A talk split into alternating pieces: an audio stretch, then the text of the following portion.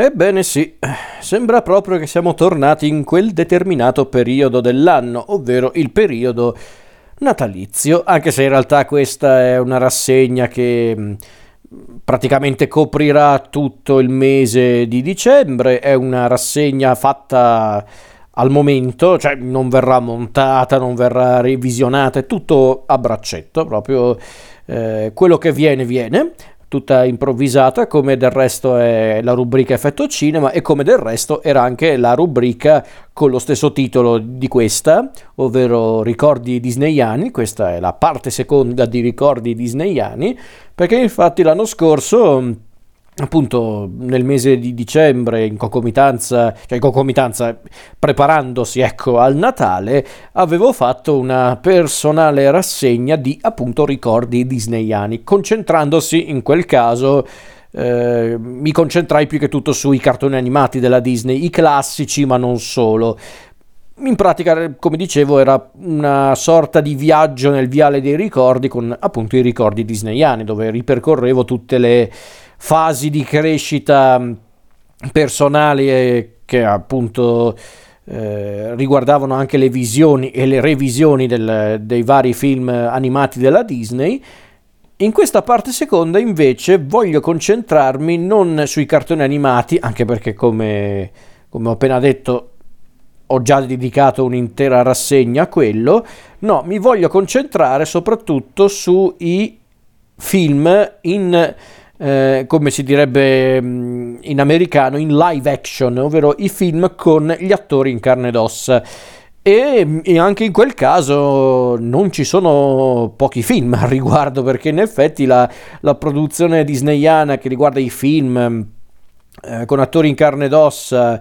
eh, distribuiti nelle sale per il pubblico eh, non sono affatto pochi. Come nella rassegna precedente, nella prima parte dei ricordi disneyani, non, non voglio fare una retrospettiva di ogni singolo film prodotto dalla Disney, anche perché altro che un mese, ci vorrebbe forse un intero anno, eh, se vogliamo anche tener conto delle produzioni televisive e simili. No, voglio fare come appunto la rassegna precedente, la prima parte dei, ra- dei ricordi disneyani, ovvero eh, raccontare la mia esperienza con questi film, ma appunto praticamente percorrendo il viale dei ricordi. Quindi non è una rassegna che vuole appunto raccontare tutte le fasi di queste produzioni, dai primi film agli ultimi, semplicemente sono discussioni aperte, aperte a cuore aperto riguardo appunto questi film,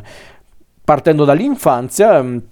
fino appunto a tempi recenti. E cominciamo dal principio, quindi, con questo primo film eh, di cui voglio parlare, un film direi non, non noto di più, abbastanza noto, abbastanza celebre,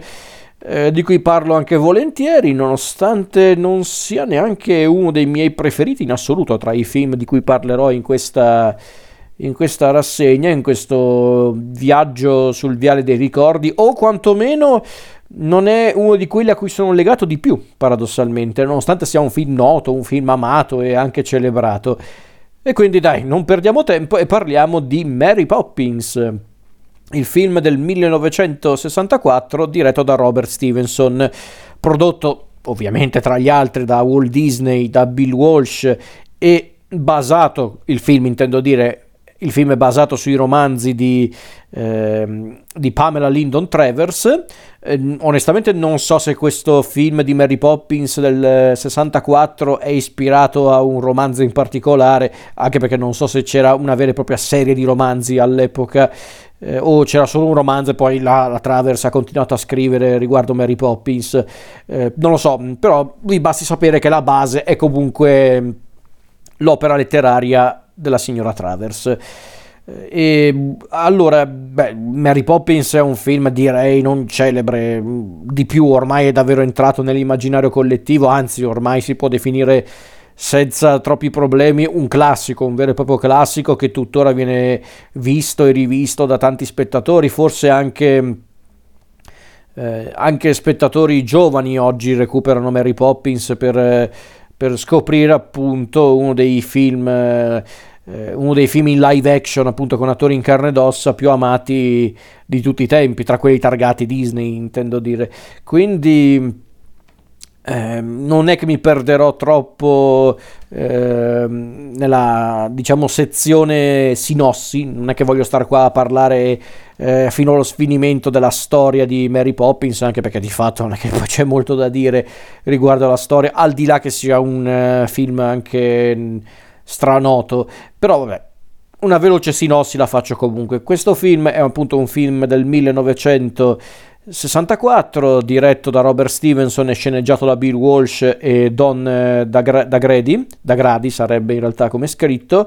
Tra i vari addetti ai lavori coinvolti nel film ci sono Edward Colman alla fotografia e gli immancabili per l'epoca fratelli Sherman per le musiche, anzi per le canzoni, perché poi c'era Irwin Costal per le musiche e i fratelli Richard e Robert Sherman per le musiche. Le note musiche del film sono firmate dai fratelli Sherman. E nel cast abbiamo come protagonisti assoluti Julie Andrews, Dick Van Dyke e il sempre troppo sottovalutato David Tomlinson. Eh, rispettivamente sono Mary Poppins, Bert il...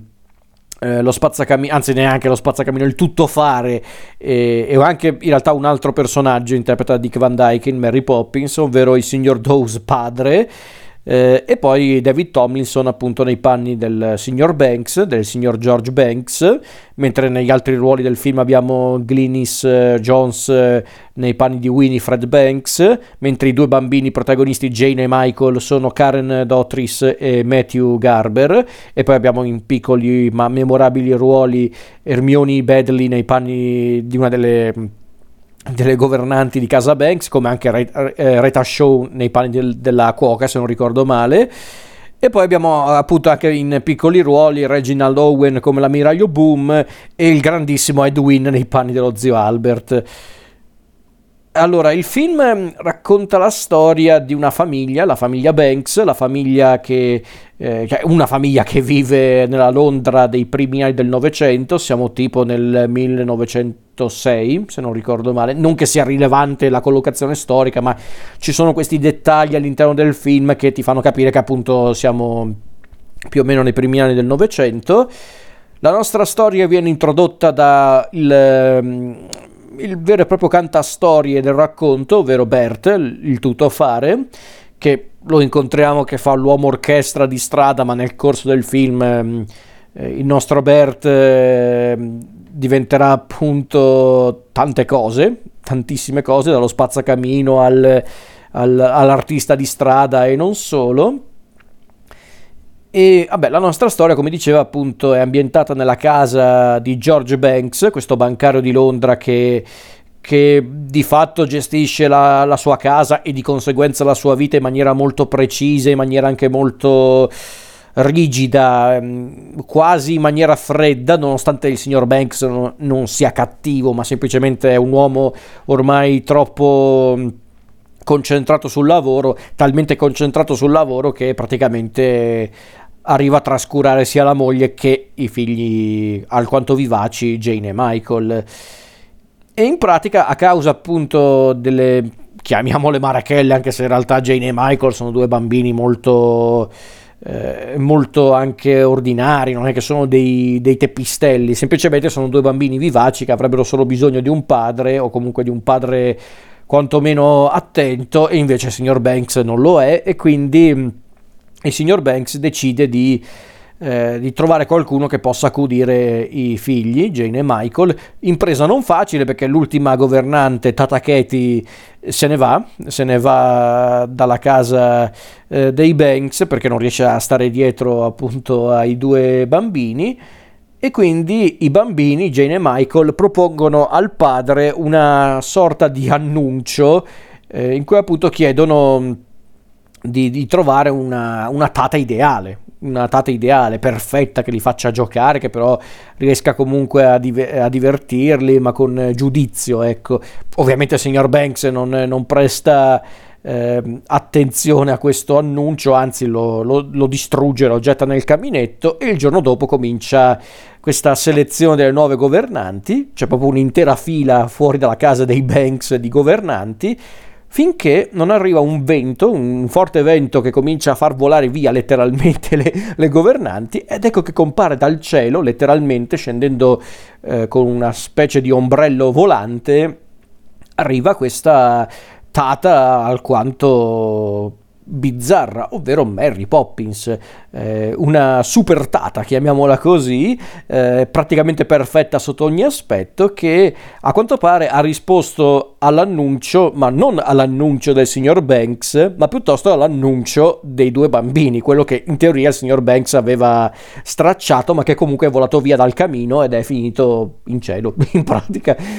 State voi, eh, cioè state buoni, non, non voglio star qua a fare eh, supposizioni o teorie su chi è cos'è effettivamente, chi è effettivamente Mary Poppins, non ha importanza. Mary Poppins è Mary Poppins, punto. Praticamente perfetta sotto ogni aspetto, talmente perfetta che evidentemente non c'ha manco una casa, se ne sta seduta sulle nuvole. Cose di tutti i giorni, perché infatti quando Mary Poppins giunge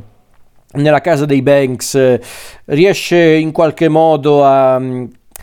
a farsi assumere dal signor Banks e comincia appunto la, la convivenza di Mary Poppins con la famiglia Banks,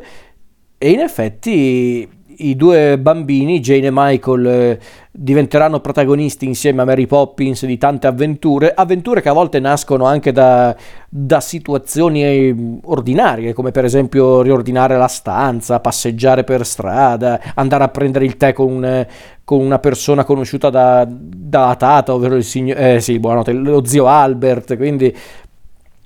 eh, insomma iniziano queste incredibili avventure con protagonisti i, i piccoli Banks, Mary Poppins e anche Bert, finché non arriverà il momento in cui il signor Banks dovrà cominciare a comprendere quali sono le vere priori- priorità nella vita e di conseguenza dovrà riavvicinarsi ai figli. Ma non vado oltre per chi non ha visto il film, chiaramente. Mi sembra alquanto difficile, ma comunque non impossibile, perché Perché sì, dai ragazzi, non è che tutti guardano tutto, però Mary Poppins è un vero e proprio classico della storia del cinema, e non lo dico io, è un dato di fatto, e quindi sarebbe stato, sarebbe stato assurdo non inserirla in questa rassegna, la buon vecchia Mary Poppins. L'ho messo subito come primo appuntamento di questi ricordi disneyani, Mary Poppins, perché è inutile girarci attorno, è stato davvero uno dei primissimi film con attori in carne ed ossa targato Disney che, che appunto guardai da bambino. Ce n'è un altro di cui parlerò nella prossima puntata, a cui sono ancora più legato, che è molto simile a Mary Poppins, ma questo è effettivamente uno dei primi, se non il primissimo che guardai, e non poteva essere altrimenti, perché comunque Mary Poppins per tanti anni era comunque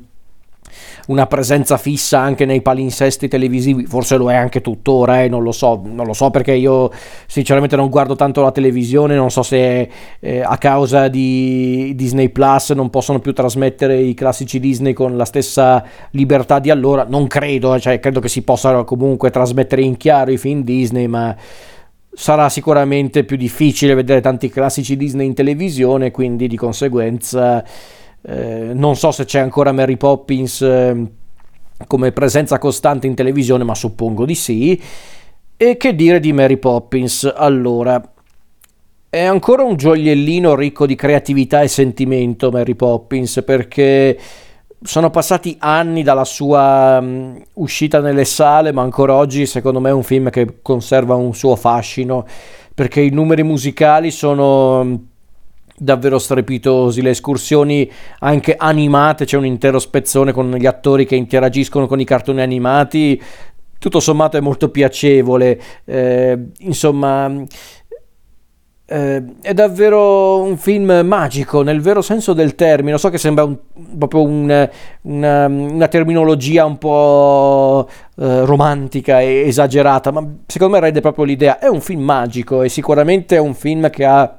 portato tanta fortuna alla Disney, perché è diventato per davvero un film di culto, anzi neanche, ripeto, un vero e proprio classico, un film diretto da Robert Stevenson, che poi eh, anzi era già diventato comunque un regista eh, abbastanza noto, aveva già iniziato a dirigere anche tanti film targati Disney, come per esempio il film Darby O'Gill e il re dei folletti, non so se ve lo ricordate, ma parlerò anche di quel film in questa rassegna. E poi cominciò appunto a girare diversi film di successo della Disney, come per esempio eh, appunto Mary Poppins, oppure il, il film... Eh, Eh, successivo a Mary Poppins, F B I operazione gatto, oppure quel film molto divertente con Peter Ustinov, Il fantasma del pirata Barbanera, Un maggiolino tutto matto, che, che è il primissimo film della serie dei film con protagonista Herbie il maggiolino. Eh, e poi aveva girato anche altri film, aveva girato anche ovviamente il film forse più simile a Mary Poppins un po' nel,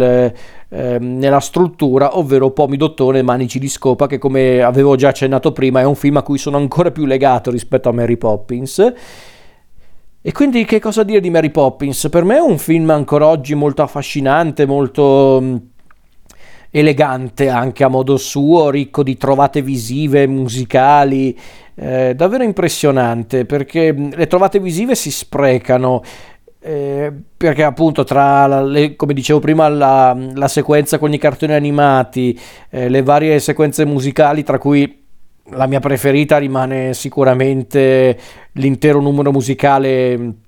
degli Spazzacamini, Step in Time, che da noi è stato tradotto più o meno con tutti insieme, quello tutti insieme, tutti insieme, forza amici, tutti insieme, quella lì, insomma. Quello è secondo me il numero musicale migliore del film, perché è ricco di, eh, di creatività, di ironia, eh, e poi davvero è proprio anche poi la, la, le musiche dei Sherman sono anche dannatamente orecchiabili, eh, bisogna dirlo, però... Eh, davvero quella per me è la parte migliore del film a livello musicale, ma proprio anche a livello secondo me estetico, nonostante ci siano anche tante altre canzoni che io adoro di Mary Poppins, eh, chiariamoci. Per esempio io ho sempre trovato divertente eh, Rido da morire, quella con lo zio Albert sul soffitto che non riesce a stare serio, e quella canzone ancora oggi mi è rimasta impresso, la continuo a canticchiare ogni tanto. Che posso far? Così davvero è fantastica. E poi la mia preferita, oltre a quelle che ho appena nominato, è la canzone del signor Banks, eh, eh, che, che credo che in italiano sia Io vivo come un re, eh, quella dove proprio arriva il signor Banks in casa tutto allegro, tutto tronfio, che se ne frega del fatto che i bambini sono, sono scappati di casa, perché è contento di essere a casa e di essere proprio appunto servito da tutti. Però ragazzi, sarà che David Tomlinson è un attore fantastico, eh, lui per me è uno dei migliori attori eh, visti nei film in live action della Disney, infatti non a caso ha lavorato spesso nei film della Disney, tra cui appunto Mary Poppins, era il protagonista di Pomi d'Ottone e Manici di Scopa, ed era pure il cattivo di Un maggiolino tutto matto. Insomma, quando c'è David Tomlinson sullo schermo è sempre motivo di gioia per me. Infatti io l'ho sempre detto, io ho sempre adorato il signor Banks, forse da, per me è, cioè, se, io sono convinto di questo, secondo me il, il signor Banks è il, il personaggio del film. E, e lo so, molti potrebbero pensare: ma sei impazzito, scusa, ma perché il signor Banks? Perché non Mary Poppins? Perché non Bert? Per carità, eh, allora, Mary Poppins è un personaggio che mi ha, mi ha suscitato un po' di antipatia eh, in gioventù, e ancora oggi non è un personaggio che mi fa del tutto impazzire, nonostante Julie Andrews sia fantastica, eh, chiariamoci, lei è divina. Lei aveva questa presenza scenica incredibile, poi quando cantava proprio era, era celestiale Julie Andrews. Eh, Dick Van Dyke, nonostante quell'accento semi-scozzese che ha in lingua originale alquanto improbabile, è anche lui un campionario di, di simpatia, perché lui proprio quando compare in scena proprio ti, eh, ti suscita proprio una simpatia istantanea, e quindi quando ci sono Julie Andrews e Van Dyke insieme sono davvero divertentissimi. Se penso a Van Dyke quando si mette a fare il, eh, il pirla nei numeri musicali, quando comincia a fare le battutine con Edwin, lo zio Albert, quando comincia a ballare con i pinguini, eh, o quando appunto fanno il numero musicale più o meno romantico, quello come bello passeggiare con Mary. Insomma, loro due sono sicuramente fantastici, ma perché sono fantastici Julie Andrews e Dick Van Dyke. I personaggi di per sé sono i personaggi legati al contesto magico del racconto, e quindi di fatto non è che hanno un vero e proprio percorso di crescita, o, o meglio, in, in parte Mary Poppins ce l'ha, ma non è quello il punto. Il vero percorso di crescita ce l'hanno i Banks, sia Jane e Michael, ma soprattutto il signor Banks. E, e infatti, crescendo, riguardando Mary Poppins nel corso degli anni, mi sono reso conto che è un film anche molto raffinato nell'impostazione, perché ok, magari noi eh, tendiamo a ricordarcelo soprattutto per i numeri musicali, per le trovate visive, e per carità, ce ne sono a iosa e si sprecano, ma la verità è che, ripeto, è un film molto elegante, perché è un film che vuole comunque parlare anche di temi in apparenza semplici, e di fatto sono anche semplici, ma non così banali, perché infatti è un film che tutto sommato vuole parlare anche della vita stessa. E lo so che qualcuno potrebbe pensare, eh, mamma mia che sovranalisi, ragazzi, a parte che il bello di guardare i film è anche questo, ogni tanto farsi anche delle, delle analisi personali, delle sovranalisi, come volete chiamarle. Però io,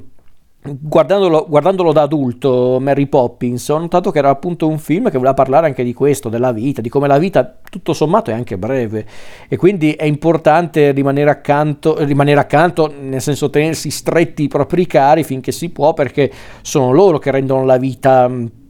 degna di essere vissuta. E in effetti è quello che succede al signor Banks, questo personaggio un po' pomposo, un po' anche rigido, eh, diciamocelo, anche un po' autoritario, ma, ma mai cattivo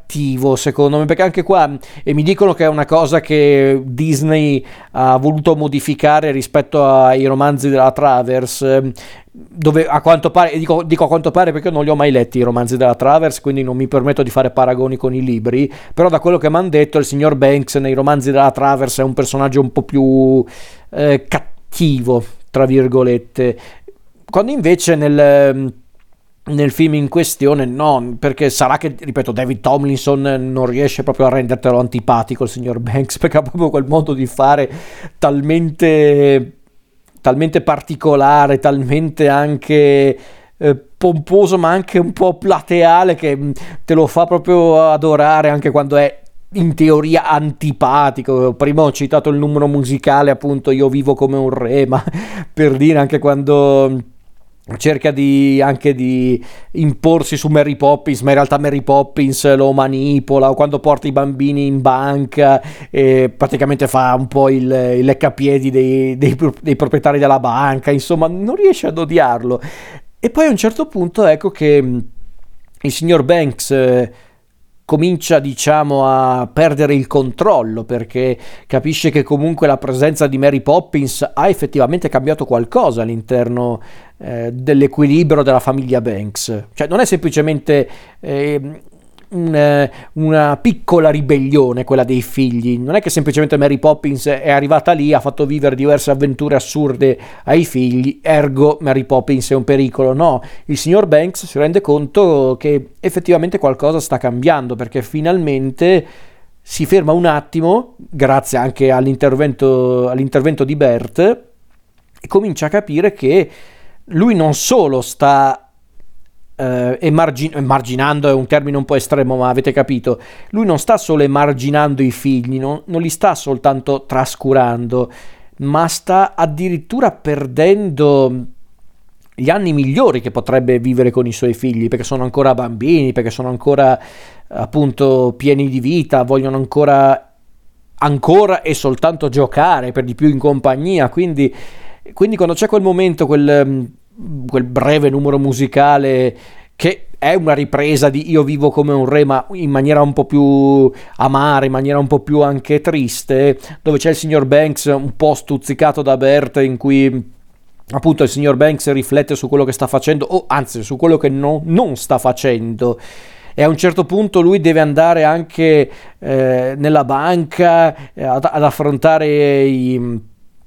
appunto i I, i proprietari, i padroni della banca, consapevole che sta per essere licenziato per via del caos scatenato dai figli a un certo punto nel film, E c'è tutta quella parte lì della camminata del signor Banks da casa alla banca, che è una sequenza di cui non molti parlano, ed è una sequenza davvero impressionante, una sequenza molto elegante, molto anche proprio tetra nei toni, e quindi... Quindi è interessante com- come appunto a un certo punto... Uh, Stevenson, Disney, insomma coloro che hanno realizzato il film vogliono comunque concentrarsi sul signor Banks, quello che magari in altri film dovre- dovrebbe essere o poteva essere il protagonista uh, sbagliato o l'antagonista. Invece no, qui a un certo punto il signor Banks è il vero protagonista, colui che uh, cresce per davvero. Su certi aspetti forse è lui il vero bambino da salvare, più che uh, Jane e Michael, e quindi è... Sono tutte cose che magari tu da bambino non, non, non noti, perché, ripeto, sei più concentrato sulle varie situazioni assurde del film, su Mary Poppins, su Bert, ma anche sui personaggi pittoreschi che ci sono nel film, come il, eh, l'ammiraglio Boom, che deve sempre stare lì a sparare con questo cannone per qualche motivo, oppure anche appunto i, i capi di Banks, tra cui il signor Dawes padre, che è interpretato da Dick Van Dyke, questo vecchio che non riesce neanche a stare in piedi, ma che impone appunto la sua visione alquanto cinica della vita. Insomma, noi magari da bambini notiamo questo di Mary Poppins, poi crescendo, guardando meglio il film, sarà che appunto sei cresciuto e quindi tu non sei più Jane o Michael, ma forse sei diventato addirittura il signor Banks, eh? Ecco che improvvisamente il film lo guardi sotto un'ottica diversa, e di conseguenza riesci a, um, ad apprezzarlo per altri motivi, ed è questa una cosa che in effetti rende per davvero Mary Poppins un film magico, al di là appunto della, della qualità generale del film, anche in ambito tecnico, che in effetti è un film anche abbastanza... Ehm, immortale, nel senso è anche invecchiato bene secondo me Mary Poppins, ehm, parlando proprio del, de, del settore tecnico e artistico, nel senso sì, magari ogni tanto ci sono quegli effetti speciali un po' così, ma in realtà, ripeto, secondo me sono anche invecchiati benino, forse giusto la sequenza con i cartoni animati, ma quello per ovvi motivi. Però sinceramente ci sono anche film successivi a questo che sono invecchiati peggio di Mary Poppins. Mary Poppins è proprio un insieme di tecnica, ma anche di, eh, di, di divertimento, ma anche di, di cuore, anche proprio di, di passione, e quindi il film riesce ad essere sempre efficace in qualsiasi epoca, per qualsiasi pubblico. E non è che poi ho molto da aggiungere in realtà, perché, ripeto, è un film che io adoro, perché è un film che proprio esprime secondo me la magia del cinema. È un grande film? Forse no, forse non lo è, però è sicuramente grande cinema, perlomeno nell'ambito del cinema di intrattenimento, nel cinema per famiglie, è davvero grande cinema, e sinceramente un po' mi manca la presenza di un film come Mary Poppins eh, eh, nei nostri tempi, nei nostri giorni, perché... Se io penso appunto che la Disney anni fa faceva anche queste cose, cioè faceva anche Mary Poppins, Pomi d'Ottone e Manici di Scopa, mentre adesso invece se, se pensate ai live action Disney cosa pensate? Ai rifacimenti, ai rifacimenti dei classici, che sono quasi tutti dei film privi di, di passione, di eh, anche di... come posso dire, di divertimento, perché sono appunto copia e incolla eh, copia e incolla di appunto dei vari classici Disney, da, eh, dal, dal più recente La Sirenetta, ma non solo. E invece i film più o meno originali sono quasi sempre i film basati sulle attrazioni, Jungle Cruise, La Casa dei Fantasmi, che, che tristezza, nel senso... Quando è l'ultima volta che avete visto un film Disney con attori, attori in carne ed ossa, che è nato dal nulla, o quasi, perché vabbè, Mary Poppins non è nato dal nulla, ok? Però avete capito, nel senso, quando è l'ultima volta che avete visto film di questo genere? Perché io non, non me lo ricordo, ed è triste, è davvero triste, perché sono dei film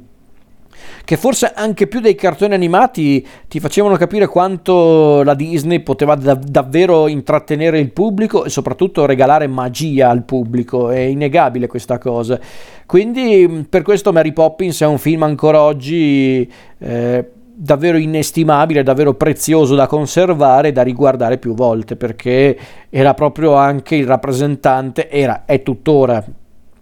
il rappresentante di un modo di fare cinema per famiglie che forse si è non è che è sparito, perché quello mi sembra un atteggiamento un po' cinico, però si è perso per strada, è inutile negarlo. E il cinema americano, che era il cinema per eccellenza, che offriva al pubblico tanti prodotti per famiglie, dai cartoni animati ma appunto da film come Mary Poppins, ormai non te li fa più. Perché? Perché per tanti motivi, ma soprattutto perché il cinema americano non vuole più eh, provarci, ed è triste da dire, però è così. E quindi Mary Poppins è una visione ancora piacevole, arrivati nel, nel duemilaventitré. E se non avete mai visto Mary Poppins, recuperatelo subito, perché ne vale assolutamente la pena, al di là che vi piaccia o meno. E se invece l'avete visto e rivisto più volte, magari alla prossima visione guardatelo con un altro occhio, perché potrebbe comunque suscitare riflessioni interessanti.